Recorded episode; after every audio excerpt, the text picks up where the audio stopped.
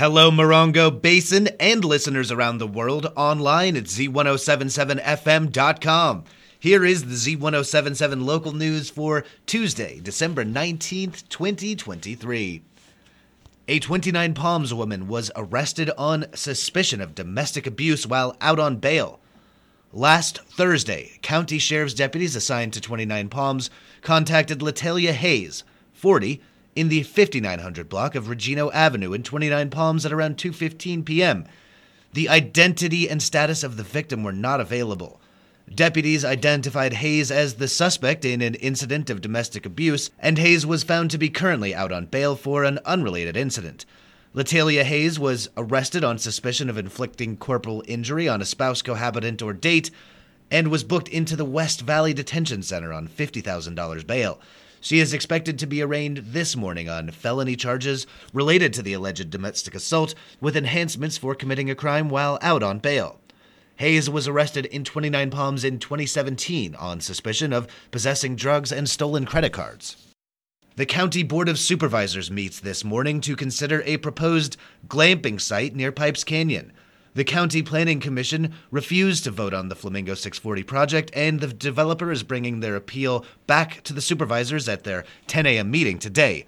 Our local supervisor, Dawn Rowe, discussed the status of the project with Gary Daigneault on the Z1077 Up Close show. She said, there's um, a section of 640 acres that was purchased by a developer, and they want to do kind of high end glamping, camping, resort type thing with a restaurant and some stuff there. So they went through the development process, which part of that entails a culmination at the Planning Commission for the Planning Commission to make a decision. Staff recommended approval of the project, and the Planning Commission, as far as I know, first time ever, said, We're not voting on this. They encouraged the developer to scale it down, to go back. So the developer said, I'm going to appeal the no decision to the Board of Supervisors. So they paid for the appeal. It is coming before the Board of Supervisors December 19th. We will have the Joshua Tree Government Center open for anyone in the basin who wants to come in and give their three minutes of input to the supervisors. And it, it's important because the Board of Supervisors has a couple of options. We can just accept the project as the applicant has applied, as staff recommended, even though it kind of skipped that planning commission level. We can just deny it outright, or we can kick it back to the planning commission and say, developer, go fix the scope of your scale to reduce it down, have it be something a little bit different, have the planning commission rehear it, and then bring it back to us. You can participate in the meeting locally at the Bob Burke Government Center in Joshua Tree, where the meeting will be live streamed and public comment may be made via live video feed. The meeting begins at 10 a.m. Tomorrow, the 29 Palms Water District Board of Directors will gather for their monthly meeting. Reporter Heather Clisby has more. On Wednesday evening, the 29 Palms Water District Board of Directors will meet to discuss water related issues. The meeting will kick off with a presentation of the district's fiscal year 2022 2023 audited financial statements before turning to the annual election of officers. There will be a discussion to reallocate CIP budget line items, and the board will then hear a full update on the city's wastewater project. The remainder of the public meeting will consist of management reports on maintenance, water quality, and finance. The meeting begins at 4 p.m. on Wednesday, December 20th at 72401 Hatch Road in 29 Palms. Reporting for Z1077, I'm Heather Clisby. Tonight's meeting of the Yucca Valley Town Council has been canceled due to a lack of quorum. The Yucca Valley Town Council will reconvene in the new year. Stay tuned to Z1077 for updates. The Yucca Valley Planning Commission will meet in special session tomorrow night to hold a public hearing on a five unit apartment complex proposed for 7120 Palo Alto Avenue. We'll have a closer look at that agenda tomorrow. Good news for military families the basic allowance housing rates will be increased in 2024. The Department of Defense announced the 2024 Basic Allowance Housing Rates, or BAH rates, on Thursday and say that they will increase by an average of 5.4%. BAH rates are part of military compensation packages for officers living in certain residential areas near military bases and ensure that enlisted officers can afford to live in these areas, regardless of market forces. The city of 29 Palms is included among those areas where BAH rates are utilized.